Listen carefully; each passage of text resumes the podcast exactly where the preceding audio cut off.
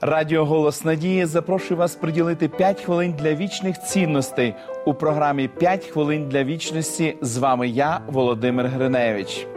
Наше звичайне уявлення про релігійного законника є таким: це особистість з постійними ознаками занепокоєння.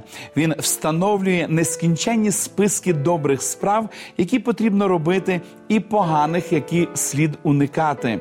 Його релігійна лексика рясно приправлена такими словами, як борг, обов'язок, не можна, треба. Він нічого не боїться більше, ніж щось зробити, що може викликати на нього невдоволення надто чутливого Бога. Назвати його бунтівником проти Бога було б, на його думку, підставою для судового позову за наклеп. Проте подумайте ще раз про мотив законника.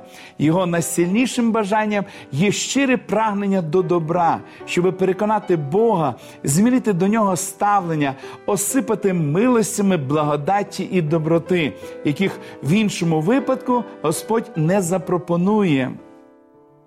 Законник без обговорення переконаний, що точно знає, чого найбільше потребує і чого хоче. Він вважає, що знає себе краще, ніж Бог, і якщо не випрошувати у нього ці дари, Бог швидше за все не дасть їх. По суті, законник заявляє, що йому краще перебувати у власних руках, ніж у руках Бога. Він переконаний, що може краще про себе подбати, ніж Бог піклується про нього.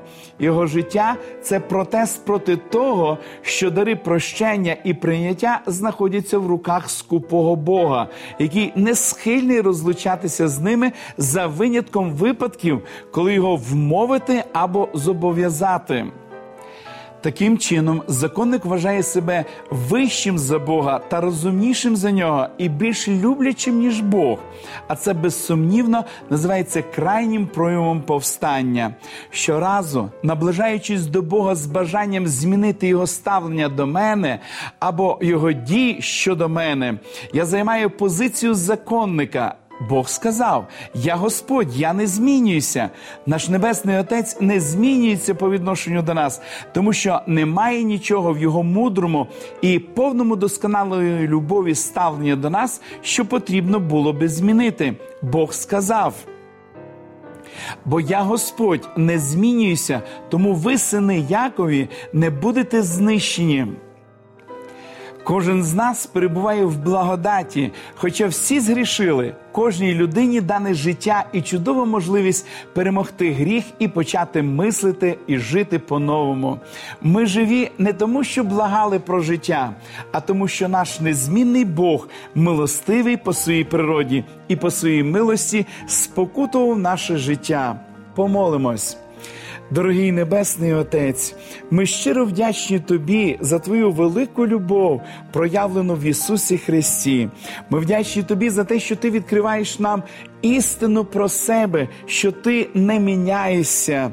Господи, переміни наше уявлення про тебе і допоможи нам зрозуміти, що ти бажаєш нашого спасіння. Допоможи, Господи, нам зрозуміти Твою святу правду, яку Ти викладаєш на сторінках святого письма для нас. Благослови, Господи, країну, в якій ми живемо.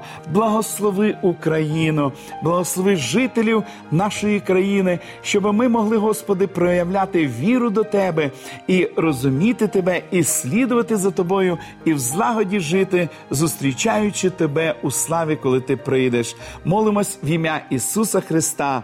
Амінь.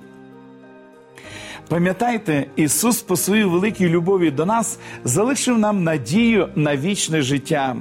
Щоб краще зрозуміти чудовий план, який Бог має щодо вас, раджу дослідити серію біблійних уроків Дивовижні факти. Ви можете отримати їх, зателефонувавши нам за номером телефону 0800 30 20 20 або написавши на електронну адресу biblesobachka.hope.ua. Нехай благословить вас Бог. До побачення!